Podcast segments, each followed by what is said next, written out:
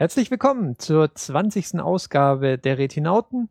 Wie jeden zweiten Sonntag ähm, live und in Farbe, aber äh, natürlich, äh, also zum Hören in Farbe. Gibt ja Leute, die Farbe hören können. In dem Fall könnt ihr uns in Farbe hören. Und ähm, mit mir im virtuellen Studio ist heute der Marcel. Hallo! Und der Lukas. Ja. Ja, ich bin hier. Ah, und der Lukas. So, das, äh, das sind wir drei. Heute äh, ja. eine Dreierrunde. Und äh, viele Themen. Ich glaube nicht ganz so viel News wie ähm, beim letzten Mal, aber es gibt doch einiges, äh, einiges zu besprechen. Unter anderem ähm, hat jemand ähm, zum Essen eingeladen und das ist aus irgendeinem Grund äh, Anlass zu internationaler Berichterstattung, Marcel.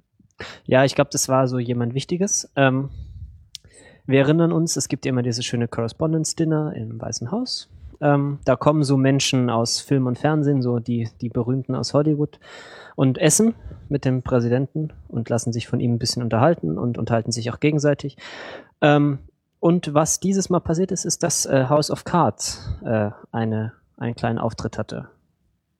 Ja, die Schauspieler und ich glaube die Macher von House of Cards und rausgekommen ist ein sehr unterhaltsamer kleiner Spoof, wie man sagt, eine eine Posse, ja. Ich bin ja dafür, das Wort Posse wieder wieder zu beleben. Ähm, und die haben was gedreht mit den Schauspielern. Ich glaube, es, glaub, es sind ein paar Szenen aus der Serie dabei, aber sie haben auch einiges neu gedreht und es ist lustig. Es ist sehr lustig. Es sind nämlich halt auch echte Leute und so dabei. Ja, genau. Man äh, sieht, wer war es? McCain? Ja, ja, unter anderem. McCain ist unter anderem drin und ja. So die tatsächlich. Ja, Menschen aus allen möglichen so. politischen Lagern. Ja, alle, alle mögen House of Cards. Ja, und es ist ja auch schon ganz schön erstaunlich, dass jetzt dieses Netflix von irgendwie, ja, wir streamen andere Leute Content jetzt plötzlich da wichtig sind und jetzt irgendwie ihre Spoofs da präsentieren dürfen. Ich frage mich, was sie sich das haben kosten lassen, dass das äh, derart prominent den, den nächsten präsentiert Wahlkampf. wurde. Den nächsten Wahlkampf, ja, das kann gut sein. Na, das können sie sich, glaube ich, auch nicht leisten. Nee, ich glaube, so reich, so reich sind sie nicht. So reich sind sie nicht.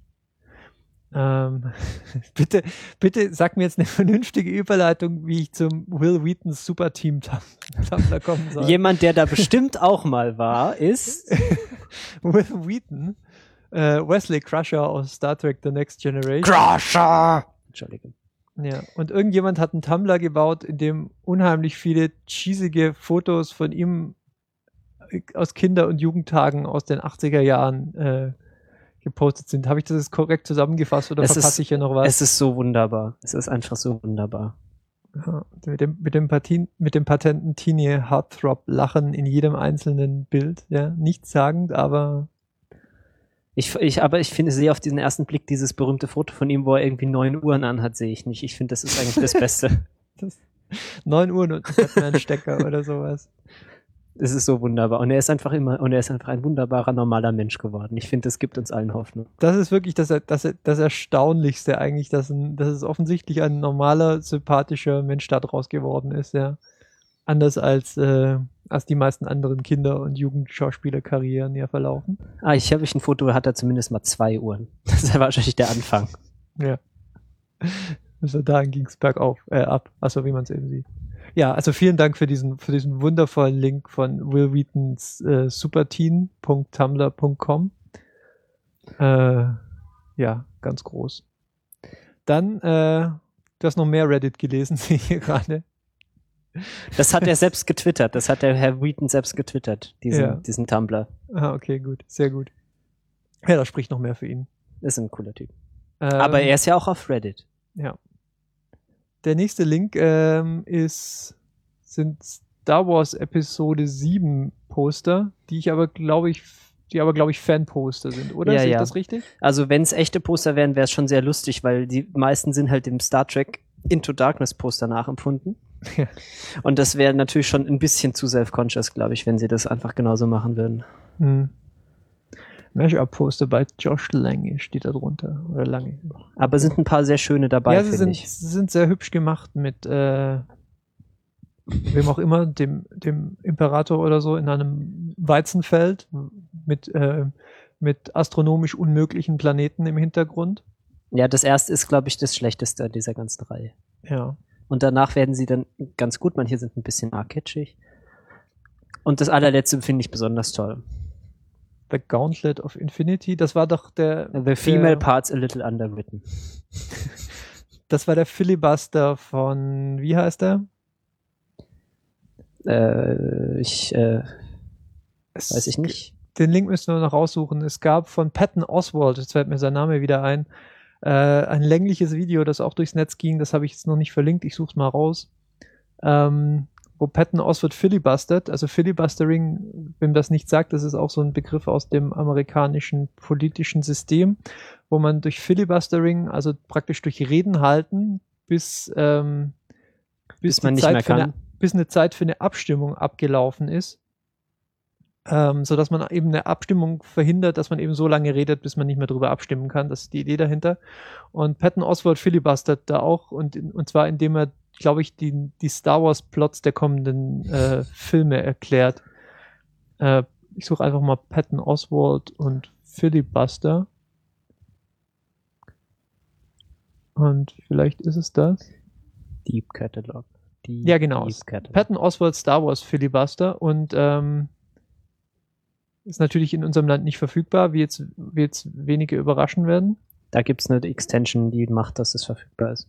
Ja, Genau, geht irgendwie acht oder neun Minuten und ich glaube, darauf ist dieses Poster eine Anspielung. Das nehme ich jetzt jedenfalls noch mit in die Show Notes auf. Ähm, genau. Schaut euch die Poster an, sind, äh, sind gut gemacht und ähm, ist ja auch nicht mehr lang bis 2015. Mhm. Mhm. Steht quasi mhm. vor der Tür.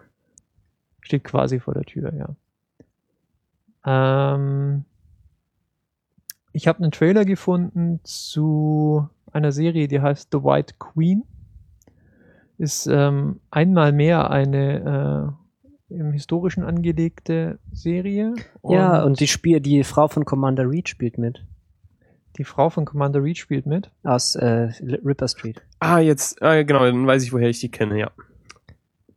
Okay, und ähm, die, die bekannten Umstände enden hier nicht. Ähm, es ist wieder eine Gemeinschaftsproduktion von der BBC und Starz, wenn ich das richtig verstanden habe. Stars.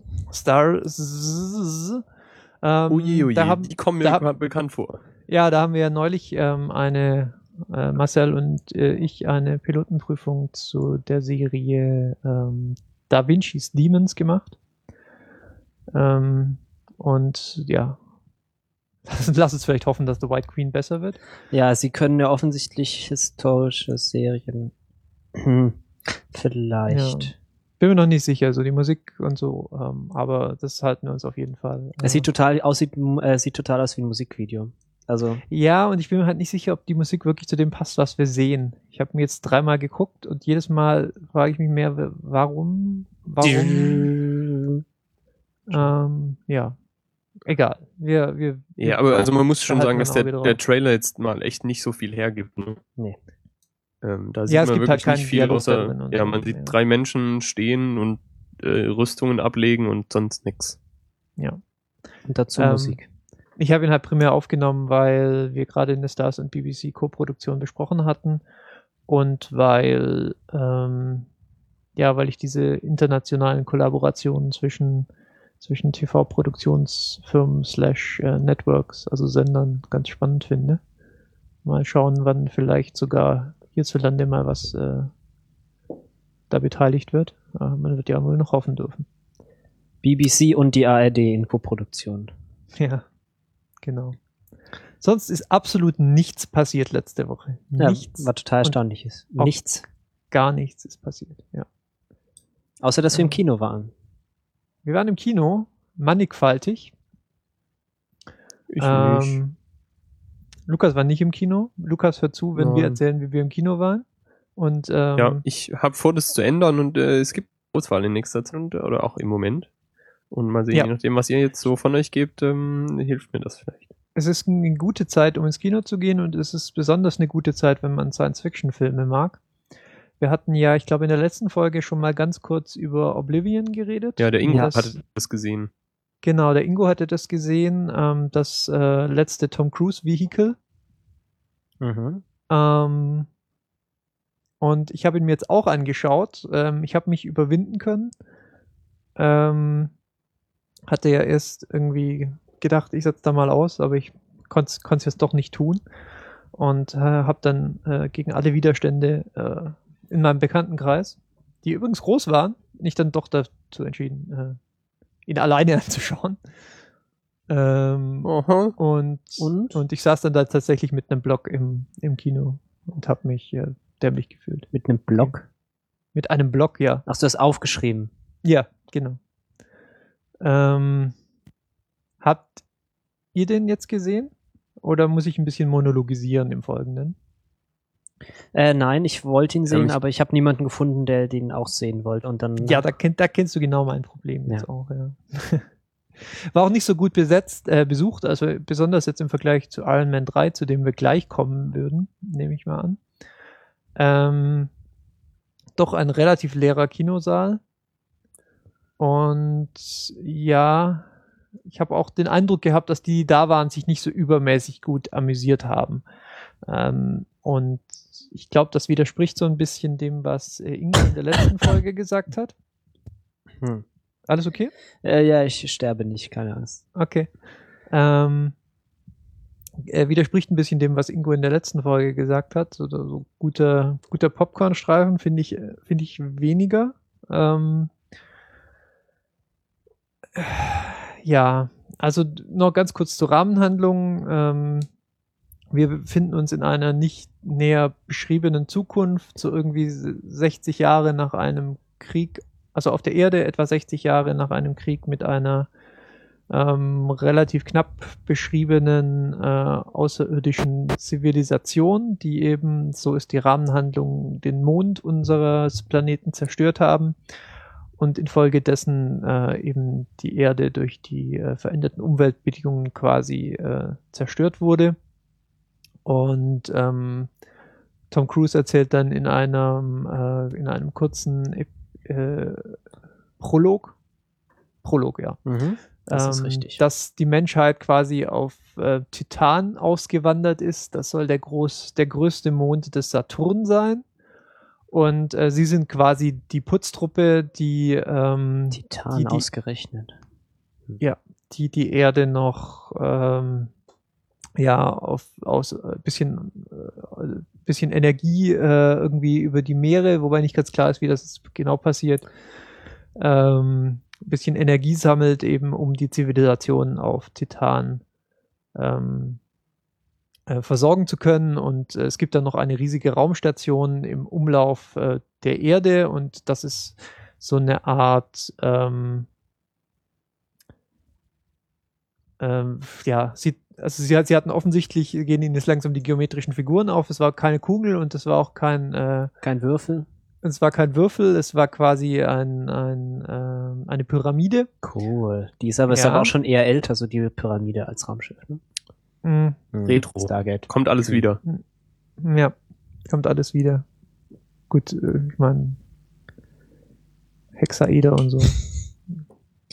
kommt dann im Nachfolger vielleicht. Kleinflaschen. Jedenfalls ähm, die, Tom Cruise und seine Freundin slash Arbeitskollegin äh, leben in einem äh, IKEA-Modellhaus der Zukunft, wo alles äh, aussieht wie ein iPod und alles sehr, ähm, sehr steril wirkt. Und ähm, wir begleiten sie eben an einem normalen Arbeitstag und äh, Tom Cruise findet dann ein abgestürztes Raumschiff und eine ähm, und äh, rettet dort eine, eine Frau, die er glaubt wiederzuerkennen und mehr sage ich jetzt äh, nicht zu der Story.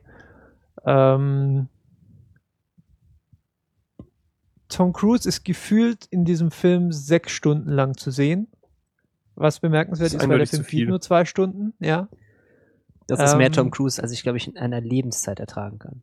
Dahingehend gehört auf jeden Fall dem, äh, dem Manager und Agenten von Gordon Freeman so ein ähm, so einen äh, Industrie- oder einen Branchenpreis äh, verliehen, Morgen. weil der hat es irgendwie geschafft, ähm, seinem Schauspieler, der glaube ich in dem Film maximal sieben Minuten zu sehen ist, ähm, tatsächlich den zweiten Credit äh, zu geben. Also im Abspann die zweite, die, die zweite Position. Was? Das ist wirklich bemerkenswert. Und ich habe auf die Uhr geschaut, es ist über eine Stunde, bevor wir ihn überhaupt zum ersten Mal kurz sehen im Verlauf dieses Films.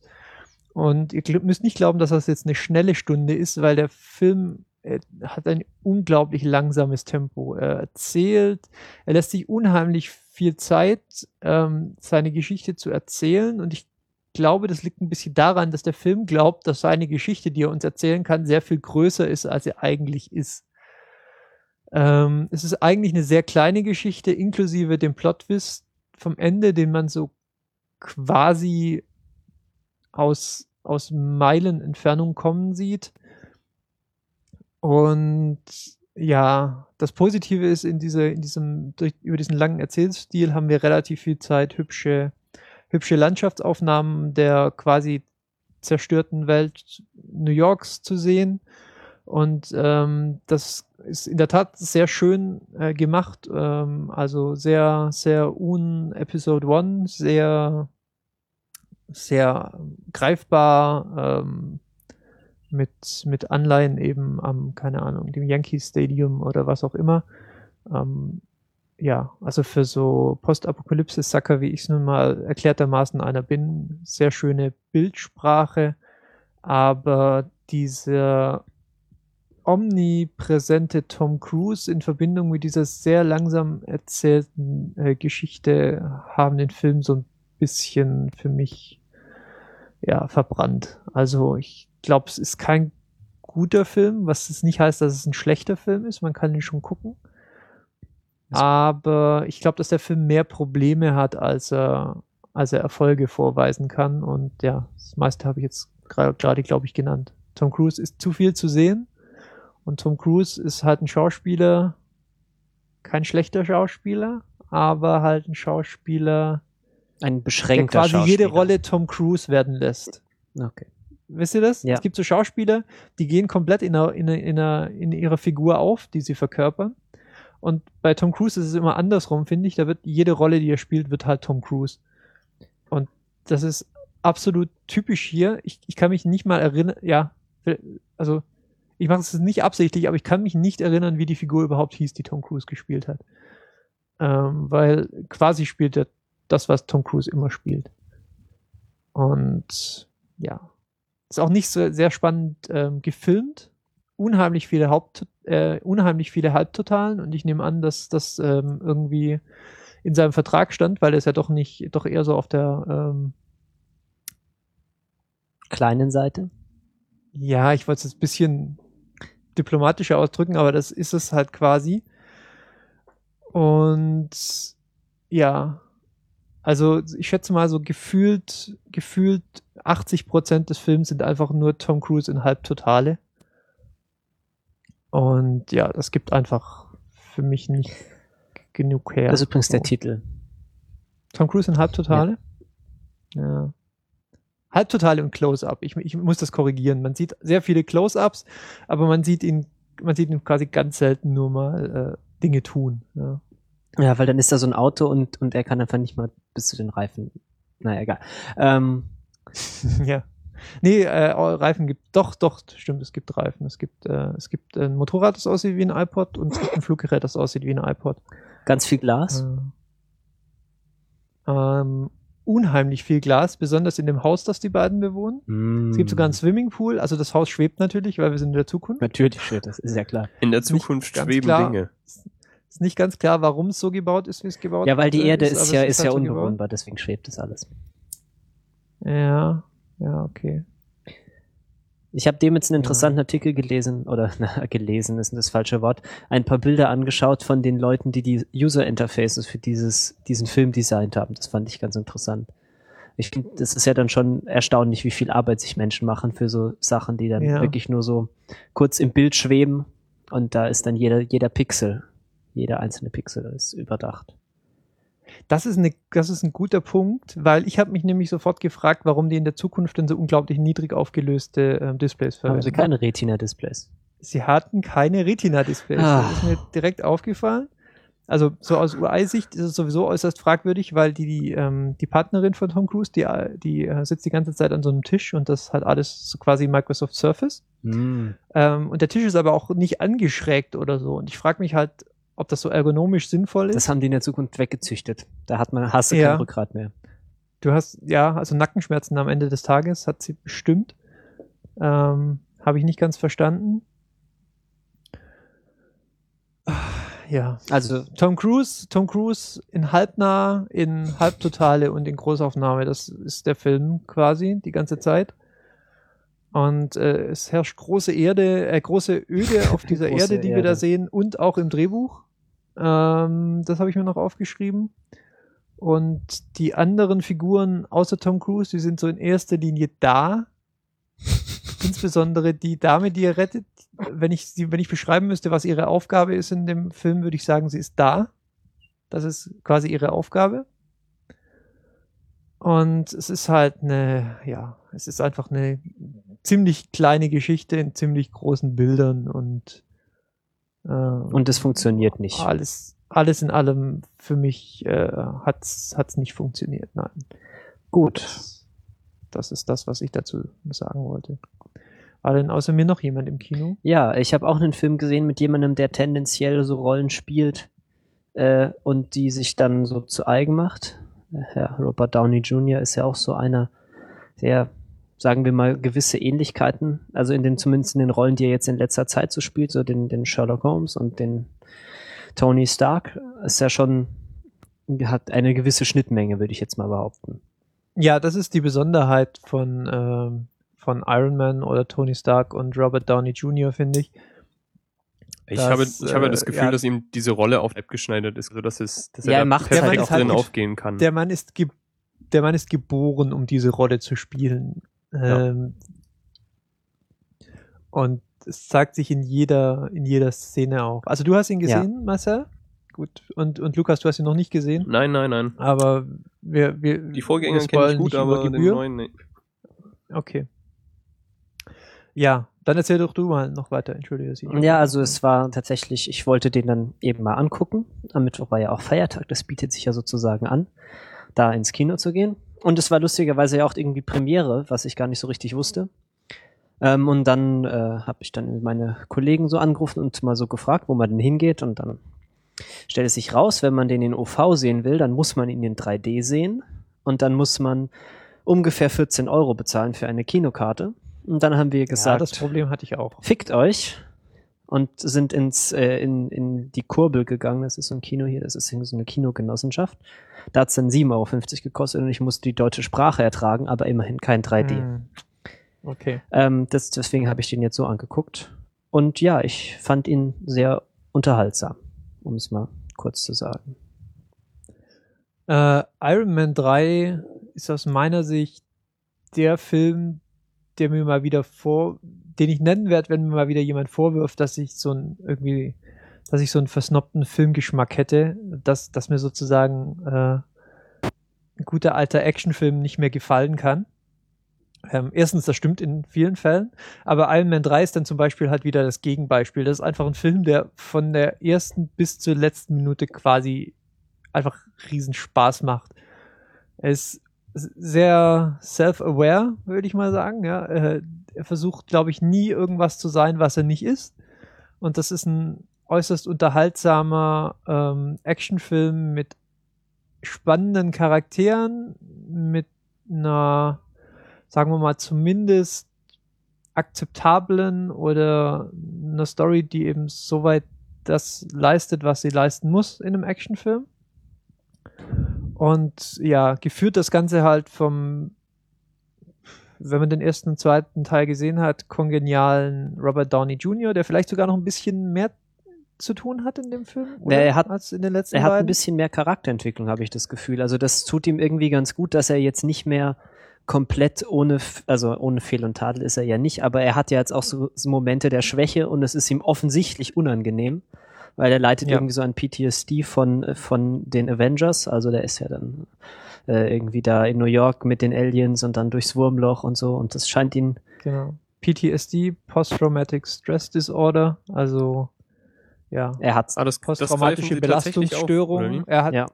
ja, ja, er hat so, er hat so Beklemmungsanfälle, äh, so Angstzustände, sagt man vielleicht. Ja, und Ähm, und, und, da machen sie auch durchaus einen Plotpoint draus. Und er hat so einen plötzlichen Zwang, an Anzüge zu bauen für jede Gelegenheit. Ja, das zahlt sich dann am Ende des Films noch aus. Ähm, ja, also sie haben offensichtlich versucht, ihm noch so ein bisschen eine extra Dimension zu geben und das ähm, kann man jetzt sagen, das, das wirkt so ein bisschen dran geklebt, aber für mich hat es eigentlich sehr gut funktioniert. Ähm, ist irgendwie glaubhaft, dass, dass auch so jemand mal irgendwann äh, in, er fällt nicht wirklich in ein Loch, aber er hat halt sichtlich Probleme. Das steht im Film gut, fand ich. Ähm, und dann macht er halt insbesondere auch wegen seiner Dialoge unheimlich viel Spaß, fand ich. Ich weiß es nicht, hat, wurde das irgendwie so gut, gut transportiert ins Deutsche Master? Es war irgendwie ganz annehmbar synchronisiert. Was mich extrem irritiert, ist, dass halt Robert Downey Jr. plötzlich eine andere Stimme hatte und mit dieser Stimme auch noch plötzlich Voice-Over spricht, was irgendwie äh, ein gewisser Stilbruch mit den Vorgängerfilmen ist, was mich dann doch, ich weiß nicht, ich mag Voice-Over einfach nicht. Aber was ich an dieser Stelle nur mal kurz anmerken wollte, ist, dass Ganz kurz, was meinst du mit Voice-Over? Also Nachvertonung oder so eine Stimme nee, aus die Stimme Off? aus dem Off. So eine, eine Erzählstimme. Es begann quasi. im Jahre ja, 1999. Okay. okay, aber hast du die Szene nach den Credits gesehen? Ja, äh, Moment, war das äh, ja, ich habe auf jeden Fall was gesehen, ich habe nur gerade komplett vergessen, was dann passiert das war ja quasi so die Erklärung, woher die Stimme Ach so, ja, stimmt, genau. Kam, also der, was der Anlass dieser Stimme aus dem Ja, aber ich fand es trotzdem etwas irritierend, weil die hat doch jetzt nicht wirklich so besonders viel beigetragen. Also ich finde, man hätte diese Öffnungssequenz, die ich sehr brillant finde, so die das Millennium, äh, ja, 2000 einfach super.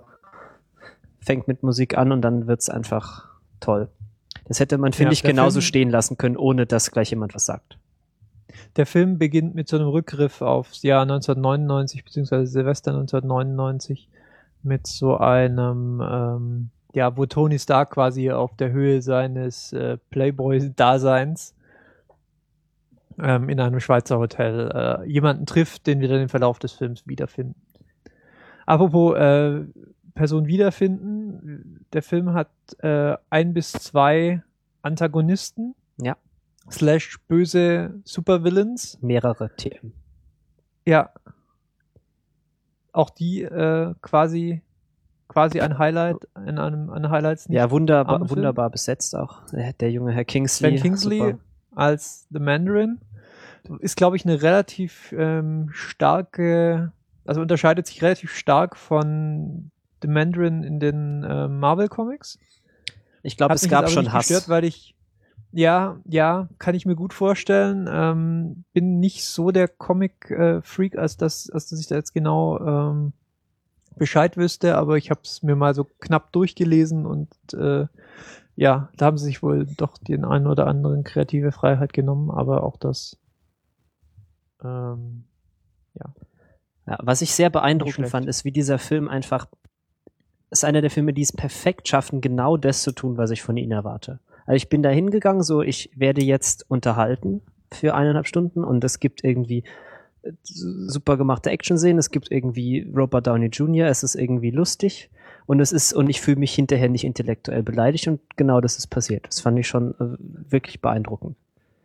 Ja, deswegen, deswegen meinte ich, das wird jetzt für einige Zeit wahrscheinlich wieder so der Prototyp des Filmes sein, dass ich, äh, die ich dann äh, nennen werde, wenn ich eben erklären muss, dass auch irgendwie anspruchsloses Kino im, in Anführungszeichen durchaus, äh, durchaus nicht dumm sein muss und durchaus eben äh, Spaß machen kann. Und ja, also von mir eine vorbehaltslose äh, Empfehlung für diesen ja. Film. Schaut ihn euch an, ist toll. Schon erstaunlich, wie sie es irgendwie geschafft haben, aber so dann auch so komplett frei zu sein von irgendwie den Sachen, die man dann großartig interpretieren muss. So der, der bietet sich auch überhaupt nicht zur Interpretation an, finde ich. Fand ich irgendwie ganz, äh, ganz angenehm. Oder vielleicht nicht angenehm, aber doch schon irgendwie fast schon kunstvoll, wie es einfach völlig ambiguitätsfrei ist, wenn man so will.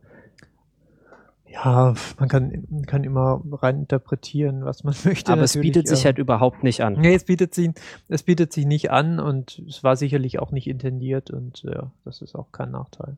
Spannend natürlich noch, dass es der dritte Teil jetzt der, dieser, dieser Iron Man Serie ist. Mutmaßlich der, der letzte mit Robert Downey Jr. als Iron Man. Sicher? Gleichzeitig Ja, ja es ist wohl auf, die Iron Man-Serie ist auf drei Filme ausgelegt gewesen. Dafür gab es, glaube ich, einen Vertrag, wenn ich das richtig weiß. Und mehr ist Na, ich bin mir sicher. sicher, dass Marvel jetzt erstmal nicht aufhören wird mit dem.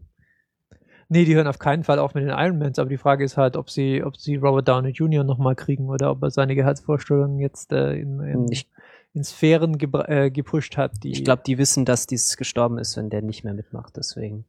Ja, also es wird auf jeden Fall schwierig, ihn zu ersetzen. So viel kann man mal ganz sicher sagen. Und ähm, sie müssen dann den, den Tony Stark quasi entweder entweder runter runterschrauben in seiner ähm, Exuberance oder oder ihn halt noch mehr überzeichnen und dann wird's ja quasi nur noch eine Comedy.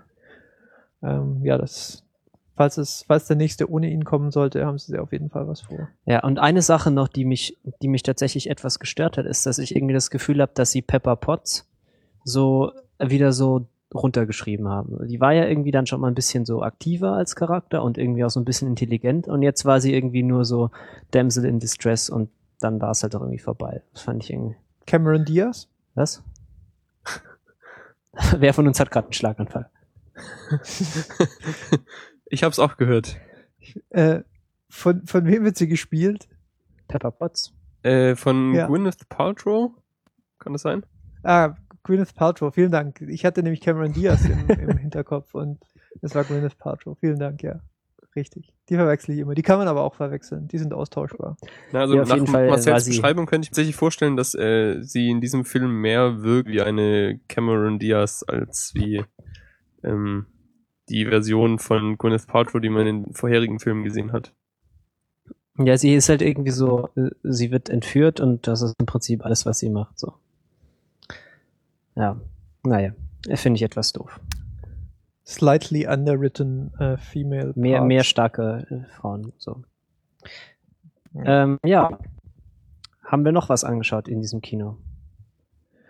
Ähm, wir hatten noch was angeschaut und mit wir meine ich ich und ähm, nicht letzte Woche, sondern tatsächlich schon länger. Ich habe es nur schlicht und ergreifend vergessen, in der letzten Folge zu erwähnen. Mhm. Das ist jetzt so ein bisschen äh, ähm, kein guter Spannungsbogen, den wir hier aufgebaut haben, nachdem wir jetzt über, über äh, Oblivion zu Iron Man gekommen sind. Ähm, jetzt kommt noch mal sowas, was, äh, was, was, was sicherlich Iron Man nicht toppen wird. Und zwar heißt der Film Olympus Has Fallen. Ähm, ich hätte den jetzt wahrscheinlich aus. gar nicht mehr, ich hätte den jetzt wahrscheinlich gar nicht mehr äh, besprochen, aber ich habe gesehen, dass der ähm, in nicht allzu ferner Zukunft jetzt in Deutschland ins Kino kommt. Ich schaue gerade nochmal nach, wann das war. Ich meine, es wäre äh, Germany gehört zu den relativ, ja, quasi zum letzten Start. Das ist am 13. Juni. Morgan Freeman. 2013. Again. Ja, Robert äh, Genau. Gordon Freeman spielt mit ähm, und es spielt mit äh, Garrett Butler, Gerard. bekannt aus äh, 300. Und ähm, Aaron Eckhart spielt den amerikanischen Präsidenten. Still white. So white. ja. Ähm, und das Ganze ich habe es leider nicht erfunden, äh, die, die, die Kurzfassung dieses Films, aber ähm, ich gebe es ich, ich geb's jetzt einfach äh, als das wieder, äh, weil, weil ich es weil ich's für richtig halte. Der Film ist ähm, Stirb langsam im Weißen Haus. Cool. Damit ist der wirklich ganz gut zusammengefasst. Und mit Harvey Dent als Präsident. Mit Harvey Dent äh, slash Aaron Eckhart als Präsident, ja und mit Gerald Butler als äh, verwegener Secret Service Agent, der über tragische Umstände zuvor aus, aus dem Präsid äh, aus dem präsidialen aus dem präsidialen Zirkel, jetzt habe ich's, ähm, aus rausgeworfen wurde und jetzt eben äh, zurückkommen kann. Es ist halt wirklich ein total simpler Plot. Terroristen greifen das Weiße Haus an und nehmen den Präsidenten als Geisel und dann, ja, und der Rest passiert quasi von alleine. Ähm, das ist die, die Kurzfassung dieses also Films. Also eher nicht. Äh, das kommt ein bisschen drauf an, was man sich halt erwartet. Also ich sehe jetzt hier gerade, weil ich gerade das, ähm, das deutsche Kinostartdatum äh, gegoogelt habe. Der hat aktuell eine 7.0 Rating auf Olympus Has hm. Fallen. Für so einen Actionfilm, einen relativ äh, ja, plakativen Actionfilm, der auch nichts mehr sein will als ein Actionfilm. Das ist ein sehr passables Rating. Die Kritiker haben nicht so viel an ihm finden können, was ihnen gefallen hat. Ähm, aber ich kann auch schon sehen, was, was den Leuten daran gefällt. Also es ist wirklich komprimiertes ähm, Geiselsituationseinhalt, äh, tötet im Minutentakt böse Terroristen. Äh, das Klischee und wenn einem das Freude macht, dann macht einem bestimmt auch dieser Film Freude. Er ist durchaus spannend, er ist durchaus ähm, handwerklich solide gemacht. Er macht ähm, er baut schön ein Szenario auf, das auch ja über die unmittelbare Situation raus so ein Bedrohungsszenario generiert, das man durchaus respektabel finden kann mit dem ganzen Terrorplot und ja den den US-Atomwaffen in Gefahr und und all dem. All das macht der Film schon sehr gut. Er ist aber halt auch nicht mehr. Und äh, wenn man das weiß, dann kann man, glaube ich, wenn man sagt, das ist das, was man sehen will, durchaus Freude haben in dem Film. Für mich war so ein bisschen, ähm, ja, also ich denke, ich werde ihn demnächst wieder vergessen haben, weil äh, er macht nichts Neues oder nichts Besonderes. Ähm, aber für 90 Minuten Spaß haben in einem übrigens doch äußerst, ähm, äußerst brutalen äh, Filmchen. Ja, ich ja. glaube, ich glaube, wenn man sich Filme man mit Gerard Butler anguckt, dann weiß man schon so ungefähr, worauf man sich einlässt. Wenn ich da so an, ich weiß nicht, Gamer oder so zurückdenke, das war wahrscheinlich auf einem ähnlich qualitativen Niveau so. So, ne, das macht er, ist halt Action. Ja, gut. Ähm, schwer, schwer darauf was zu sagen, ja wie gesagt, er versucht, zum, wenn man dem Film was, was Gutes, äh, was Gutes nachsagen will, dann doch zumindest, dass er nicht mehr sein will, als das ein, ein guter Actionfilm. Und ähm, ja, wie gesagt, kann man angucken. 13. Juni, habe ich gesagt, startet er in Deutschland. Mal schauen, ob er sein Publikum findet. Ist jetzt ja vielleicht, äh, ja, vielleicht nicht ganz so sehr auf das patriotische Publikum zugeschnitten wie jetzt in den USA. Aber ähm, unter den unter den Geiselnahme Shooter-Film einer der besseren. Okay, wir drehen uns im Kreis. Nächstes Thema. Sneak. Ihr wart in der Sneak, ich war nicht ich in der Sneak. Ich war auch nicht in der Sneak. Der, Gut, rede. Hm. Ha. Lass uns, lass uns nächste Woche treffen. Das Gefühl, ich habe in den letzten vier Wochen das Haus haben. nicht verlassen. Aber so, so war es nicht. Wir können uns ja irgendwie mal so in der Mitte treffen. Was ist denn in der Mitte zwischen Berlin und Karlsruhe? Hm. Äh, nee, wait. Nichts. Nichts ist. Da ist nichts, das ist einfach leer. Das ist total lustig. Weites Land. Äh, ja, ich habe gesehen ähm, zwei Filme, weil es waren ja zwei Wochen und manche Leute haben halt Disziplin und gehen in Disney. Hm. Ähm, einmal einen Film, der Jackie heißt. Ähm, ja, der hat jetzt nicht so einen besonders tief weitgehenden Eindruck hinterlassen.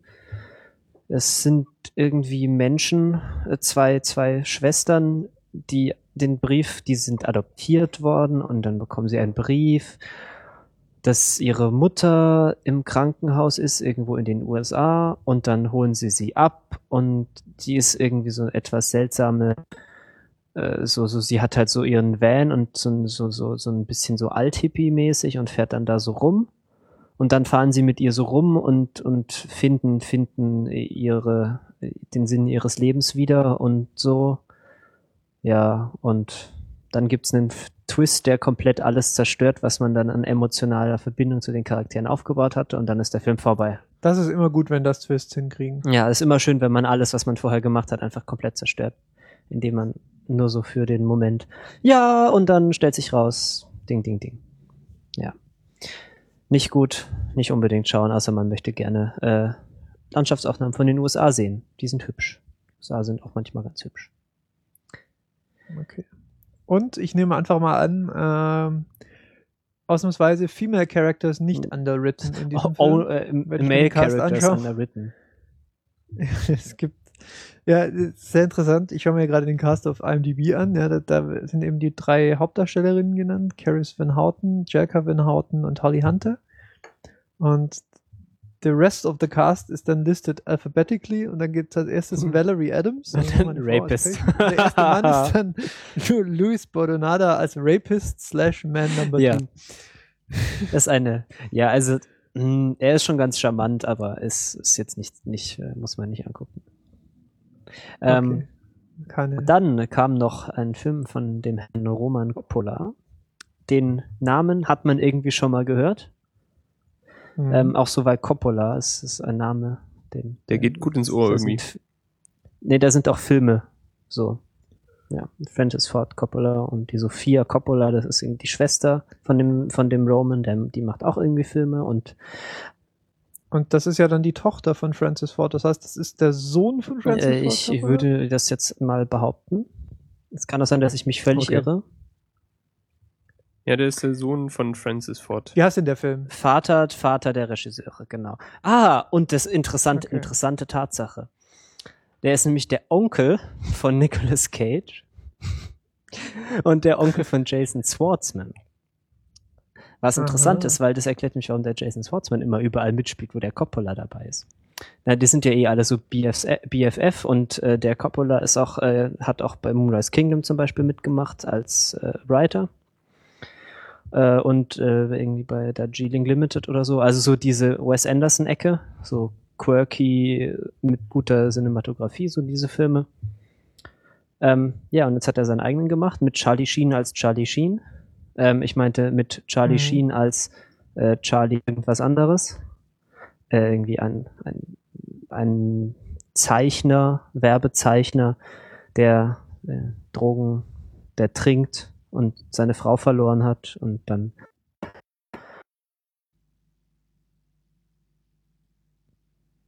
Ähm, Chef, kannst du mich vielleicht gerade nochmal anrufen bei FaceTime? Du bist gerade so ungefähr fünf Sekunden hinterher mit deinem Bild. Das ist unfassbar irritierend.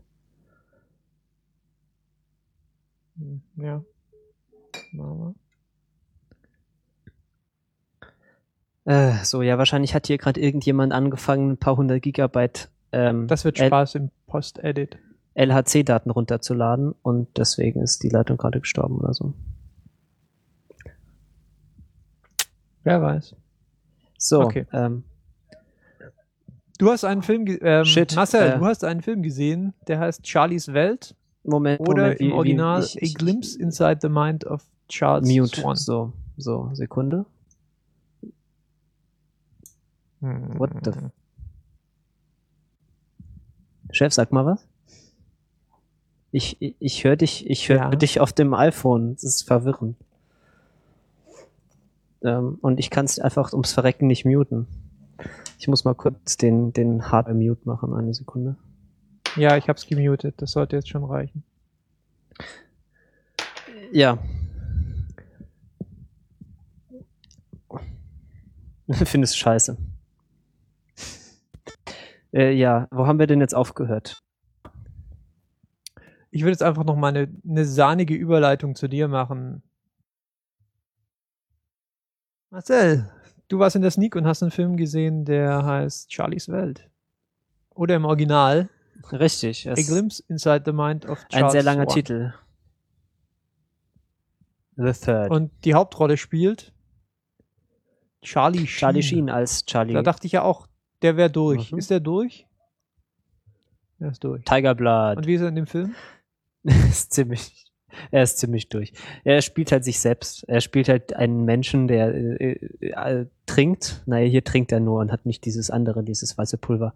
Ähm, ja, der irgendwie versucht, sein Leben wieder unter Kontrolle zu kriegen, nachdem seine Frau ihn verlassen hat und so. Ähm, ist ein Film von, von Roman Coppola, den kennt man zumindest mal vom Namen her, weil sein Vater relativ bekannt ist, der Francis Ford Coppola. Oder seine Schwester, die Sophia Coppola. Und weil er bei der Geeling Limited mitgemacht hat und äh, bei anderen äh, Wes Anderson Produktionen auch. Und man merkt es auch, dass, dass das irgendwie so, so, so eine Gruppe ist, die irgendwie so sich gegenseitig beeinflussen. Also dieser Film hat auch schon so diesen, Wes Anderson Vibe, nicht ganz so stark mit diesen Puppen, Puppenhaus, Puppenhausbildern. Aber er ist sehr, sehr schön gefilmt. Der Soundtrack ist toll. Nur leider ist er unfassbar langweilig. Also ich habe selten einen gut, so gut gemachten Film gesehen, der mich so unfassbar gelangweilt hat.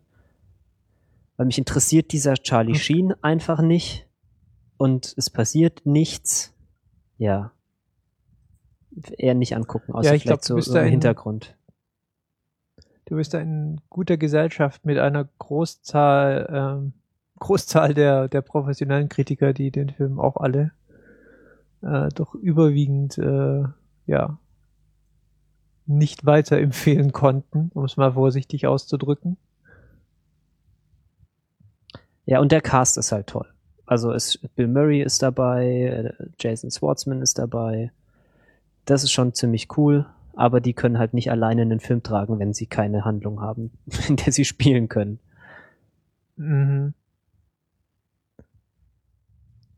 Ja, also eher nicht Also angucken. hübsch gemacht und für, eher für die Charlie Sheen-Fans, alle fünf, und sonst, äh, sonst vielleicht einfach mal auslassen, sehe ich das richtig? Ja. Okay. Dann war's das genug diese Woche Kino. mit den Sneaks. Eher, eher, eher enttäuschende Sneak-Woche. Ja, leider. Es wird, äh, ja, das war ja total gut. Sie haben vor, äh, vor diesem Film haben sie so eine Trailer-Zusammenschnitt äh, gemacht. Also die zeigen hier in der Schauburg, zeigen sie meistens dann alte Trailer. Ähm, und sie haben halt einfach mal alle Star Trek-Trailer gezeigt. So diese ganzen schönen Kinofilme. Und dann der Reihe nach. Äh, ja. ja, sie haben ein paar ausgelassen, aber es waren schon sehr viele. Und die Gro Erwartungen stiegen und stiegen. Und dann kam nicht Star Trek. Was natürlich schon vorhersehbar war, aber es war trotzdem traurig in dem Moment. Ja. Ähm, Kickstarter. Gibt es diese Woche neue Kickstarter? Mm. Ja, es gibt äh, ein paar die fliegen ja immer so durch dieses Internet. Ähm, und ich bin der Einzige, der zu denen was zu sagen hat, nehme ich an. Deswegen fange ich einfach mal an. Wir haben hier mal äh, einen, der nicht irgendwie Filme produzieren will oder Bücher schreiben will oder so, äh, sondern ein bisschen synthetische Biologie betreiben will. Äh, wir haben hier Menschen, die würden gerne leuchtende Pflanzen machen, züchten, also die so im Dunkeln leuchten. Leuchtende Pflanzen. Hm, leuchtende Pflanzen. Ja. Und dafür sammeln sie Geld und wenn man dann den Geld bekommt, bekommt man Samen und dann kann man sich seine eigenen schönen ja, Pflanzen züchten, die, die man dann als Nachttischlampe benutzen kann. Ich habe immer, also das sind schon wieder, wenn man sowas liest, hat man dann schon so diesen, ich lebe in der Zukunft, scheiße, Hilfe, ich lebe verdammt nochmal in der Zukunft Moment. So, ja, und dann gibst du denen 40 Dollar und dann kannst du deine eigenen leuchtenden Pflanzen züchten. Zukunft. Ja. Also ich weiß nicht, ich bin noch ein bisschen abgeschreckt davon, dass es dann doch relativ teuer ist. So. Aber Cutting Edge ist halt auch vielleicht nicht ganz so billig. Hat sein Ziel schon erreicht. Ähm, ist den Leuten doch wohl einiges wert, leuchtende Pflanzen zu kriegen. Ja. Wir haben sie auch schon ganz schön exceeded, also es wird wirklich spannend. Ja. Ich finde es auch schön, Natural Lighting with no electricity. Ich fände es ja. echt geiler, wenn man noch so eine Batterie an die Pflanze dran machen könnte.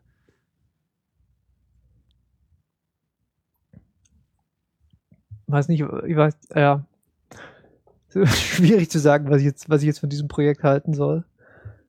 Ähm, es könnte auch der total geilste Scam aller Zeiten sein. Union has Regrettably, the European Union has tighter restrictions in place, so we can't send seats there as a reward. Ja, vielleicht hat das einen Grund. Ah. So eine Pebble-Situation. Kannst du auch keine Pebbles mehr bekommen hier. Ja. Haha, eine illegale Armbanduhr.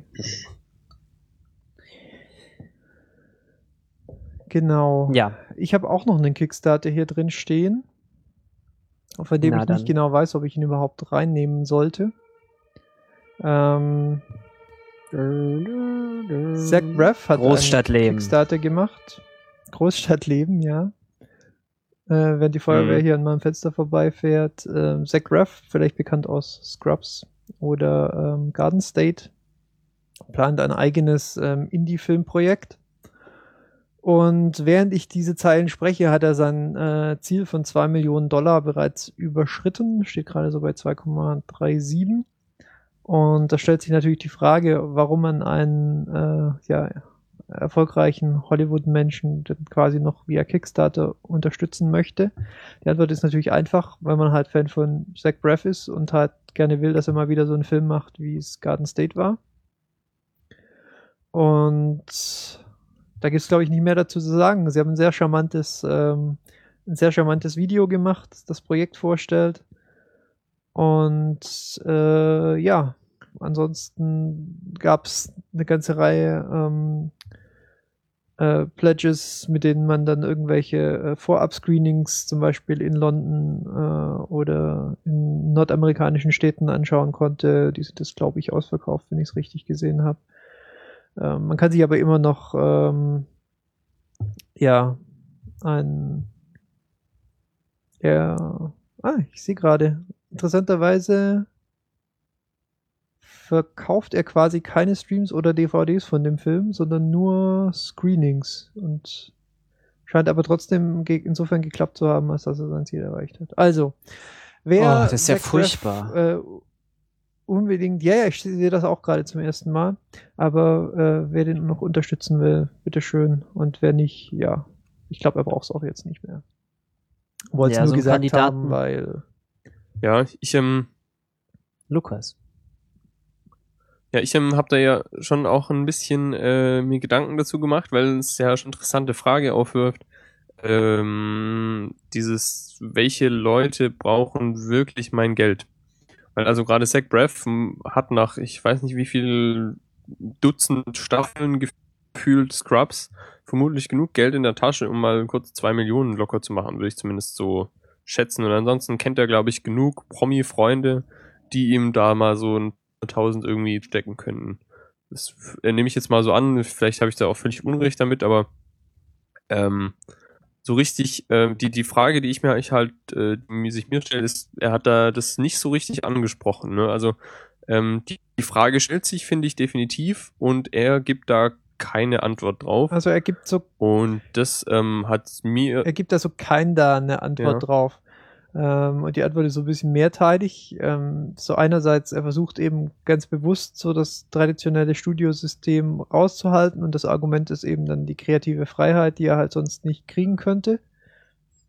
Und der zweite Punkt ist, ja, okay, und der zweite ich, Punkt ich, ist, dass, die, ja. dass, dass mit diesen zwei Millionen ähm, der Film eben nicht produziert wird. Ich glaube, da war irgendwie was im Gespräch von, es wird sich äh, eher im Bereich vom Dreifachen dessen äh, abspielen. Und ähm, der Rest kommt dann eben aus seiner eigenen Tasche oder aus der Tasche von äh, Sponsoren oder Investoren, Produzenten. Ähm, das heißt, es ist so eine Art Teilfinanzierung des Ganzen. Äh, er sagt auch, wenn, wenn er den Film so als traditionelles Studioprojekt äh, geplant hätte, wären wir irgendwie in einem Budget von, ich glaube, 25 Millionen oder sowas hat er ge geschrieben in einem der zahlreichen Updates. Und aber die Frage ist natürlich berechtigt, ja, ob Kickstarter nicht eigentlich eine Plattform für Leute sein sollte, die ein cooles Projekt haben, ähm, die es eben noch nicht geschafft haben. Und ähm, arguably Zach Braff hat es nun mal geschafft, ja. ja. Wie gesagt, wenn man mal acht Staffeln in einer erfolgreichen äh, Serie war, muss man quasi nicht mehr betteln gehen eigentlich. Aber andererseits wäre das halt vielleicht auch ein klassisches Beispiel für einen Film, der halt nicht passieren würde, äh, wenn es diesen Kickstarter jetzt nicht gäbe. Also wie gesagt, ich bin auch etwas hin und her gerissen. Ich habe den jetzt auch nicht gepickt mit einer, mit der Idee, äh, ja, hier ein flammendes Plädoyer dafür zu machen. Ich fand es nur interessant, weil, und ich glaube, dass, äh, dass Zach Braff und Scrubs ja doch eine recht große Fangemeinde haben und deswegen wollte ich es hier erwähnt haben. Ja, also ich finde, man muss ja nicht unbedingt erwarten, dass alle dann ihr gesamtes Privatvermögen auf Projekte werfen, nur weil sie sich eventuell leisten können. Also das ist ja wenn Menschen bereit sind, ihm Geld dafür zu geben, dass er einen Film produziert, dann sollen sie das auch gerne tun von mir. Das stört ja nicht. Es ist ja auch nicht so, dass man dann zwangsweise keinem anderen Projekt mehr das Geld gibt. Also ist ja selten so, dass man sich da völlig verausgabt finanziell. Aber es ist dann natürlich schon schade, dass andere Projekte, wie diesen Kickstarter, den ich auch noch verlinken werde, dann doch schon kämpfen. Und, und die wollen irgendwie nur, äh, nur 18.000 Pfund und nicht zwei Millionen Dollar. Es ist auch so ähm, zwei Menschen, von denen ich vorher jetzt noch nichts gehört habe, die Blaine-Brüder. Kenne ich nicht, aber die haben irgendwie eine sehr coole Idee. Die wollen da so ein bisschen so schwarze Komödie machen mit so ein bisschen Horrorelementen. Und sie brauchen halt ein bisschen Geld. Und das kann man denen geben. Aber es ist eines von diesen bekloppten Kickstarter-Projekten, die einen Film machen und die einem keine Möglichkeit geben, einen Download zu kaufen. Das heißt, man muss denen irgendwie mhm. fast 40, 40 Euro, 40 oder 50 Euro geben, damit man eine bekloppte DVD zugeschickt bekommt. Und das finde ich einfach unverschämt. Also ich, das geht nicht klar. Ja, dafür haben sie ihr? ja ein relativ kleines Ziel von 18.000 Pfund ähm, formuliert, dass sie, das ja eher einfach zu erreichen sein sollte. Na, sie haben noch drei Tage. Im Vergleich zu mehr, mehr, mehr Millionen Projekten, ja. Ja, es hilft natürlich nicht, wenn man den Leuten eben nicht die, nicht die Chance gibt, dann auch was äh, in, in der virtuellen Hand zu halten oder halt so unmittelbaren 10 Pfund Pledge oder so zu machen gegen den Download. Ja, finde ich auch immer schade, ähm, aber werden schon ihre Gründe dafür haben. Ne? Naja, interessanter Punkt, ne? Ähm, das ist ja auch was, was dieses Breath-Projekt, ähm, dessen Namen wir, glaube ich, noch gar nicht genannt haben, ne? Wish, I was, soll Wish I was Here heißen soll, zumindest ist der, ist der, ist das der Arbeitstitel. Ähm, der bietet auch keinen Download an oder keine Blu-ray, DVD, irgendwas. Äh, was man kriegen kann, ist ein, ein, ein Screening, ne, so ein, ein Livestream, den es, glaube ich, geben soll, wo dann irgendwie für jede Zeitzone mal was Passendes dabei sein soll. Aber äh, was in die Hand gibt der auch jetzt meistens nicht. Also ich glaube, es gibt noch T-Shirts und so, aber ne, den Film selber gibt es nicht so zum Behalten. Ja, richtig. Genau. Und da kann ja, man jetzt natürlich spekulieren, woran das liegt, ob er, ob er jetzt so die Verwertungsrechte hat, nochmal noch mal gesondert verscherbeln möchte oder ob er dann einfach nochmal den dicken Reibach mit den digitalen Ja, Downloads. das erwähnt er ja auch, erwähnt er, glaube ich. Ja, erwähnt er, glaube ich, in dem Kino schon, äh, in dem Film auch noch, dass halt die äh, Promoter oder Verteiler oder ne, die Filmverleiher ähm, seinen Film dann quasi nicht mehr nehmen würden, wenn sie nicht ein exklusives Recht dran hätten, den mhm erstmal Kino. Kann ich noch nicht so richtig verstehen, weil das wäre eigentlich nur eine äh, zeitliche Komponente. Ne? Also mein ich dachte, er will halt den, den, Mittelfinger den zeigen, dem ganzen Downloads. System. Ja, macht er halt nicht so konsequent anscheinend. Er will den Film ja ziemlich ins Kino bringen. Ja, hm. also wenn, wenn ihr wollt, dass euer Kickstarter erfolgreich ist, seid entweder Zach Braff oder bietet wenigstens einen Download an für euren Film am Ende. Gut. Ähm, waren das alle Kickstarter, die wir da hatten? Ja. Ja, wir haben heute mal eine ordentliche Auswahl. Ähm, äh, ja, ich wollte noch mal ein, zwei Wörter verlieren zu dem Buch, das du in der letzten Sendung empfohlen hast. The Rook. Äh, was war das die letzte Sendung? Äh, das war, war die, die letzte Sendung, ja. Vor zwei Wochen ja, das habe ich dann kammerneutral dann im Buchladen bestellt und das ist dann jetzt auch angekommen und dann äh, war ich dann auch gezwungen, es einfach sofort fertig zu lesen. Uiuiui, ja, da bist du ja weiter als ich. Ich habe es immer noch nicht durch. ich wollte mit dir gerade übers Ende reden. Naja, ähm, ja, ja es ist es ist unterhaltsam auf jeden Fall. Also es ist schön schön schön ausgedacht, ganz ganz flüssig so zu lesen. Charmante Charaktere und clevere Ideen fand ich. Ja. Es also wird bestimmt eine Fortsetzung geben. Ich freue mich schon. Ja, genau. Der zweite Teil soll so, so, soll so zu etwa zu zwei Dritteln fertig sein, habe ich gelesen diese Woche.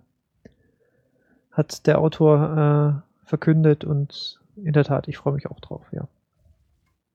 Ja, ich finde es auch schön, wie du, so wie du das beschrieben hast, wie dann einfach komplett was anderes passiert, wie man es von den ersten so, von den ersten, von der ersten Seite oder so erwarten würde. Sehr nett. Ähm, ja, ja ähm, Frage, Frage an dich, wo du schon weiter bist als ich, trifft noch das ein, was ich bereits gelesen habe und wo ich noch darauf warte, dass sich auch so der, der Ton des Buches äh, im Verlauf der Handlung so ein bisschen ins Sarkastische verschiebt? Oder war das so die Lesart des Rezensenten? Ja, die, Os die Oszil äh, irgendwie oszilliert es total stark zwischen so, so einem Humor, so der auch sehr, sehr dunkel ist und dann halt einfach auch plötzlich Stellen, wo, wo es einfach extrem gewalttätig wird. Auch das finde ich dann schon, das ist teilweise etwas, etwas irritierend, wenn es dann irgendwie so, so lustige Gespräche und verrückte Ideen und dann plötzlich werden einfach Leute aufgelöst und gefressen und getötet in blutigem Detail. Das ist immer etwas irritierend. Aber so der Tonfall bleibt ungefähr der gleiche. Das ist immer ein bisschen, bisschen distanziert manchmal, aber immer, also es hält meistens die Waage zwischen dem Humor und dem Gore. Ich überlege die ganze Zeit, haben wir eigentlich ein Wort, das, das so den englischen Begriff Page-Turner äh, ein Seiten äh, deckt. Ein spannendes Buch. ja, nein. Ja. Nee, gibt's nicht. Also, äh, Aufgabe für unsere Hörer bis zur nächsten Woche. Eine, bitte eine Übersetzung für Page-Turner erfinden und äh, populär machen. Wir helfen.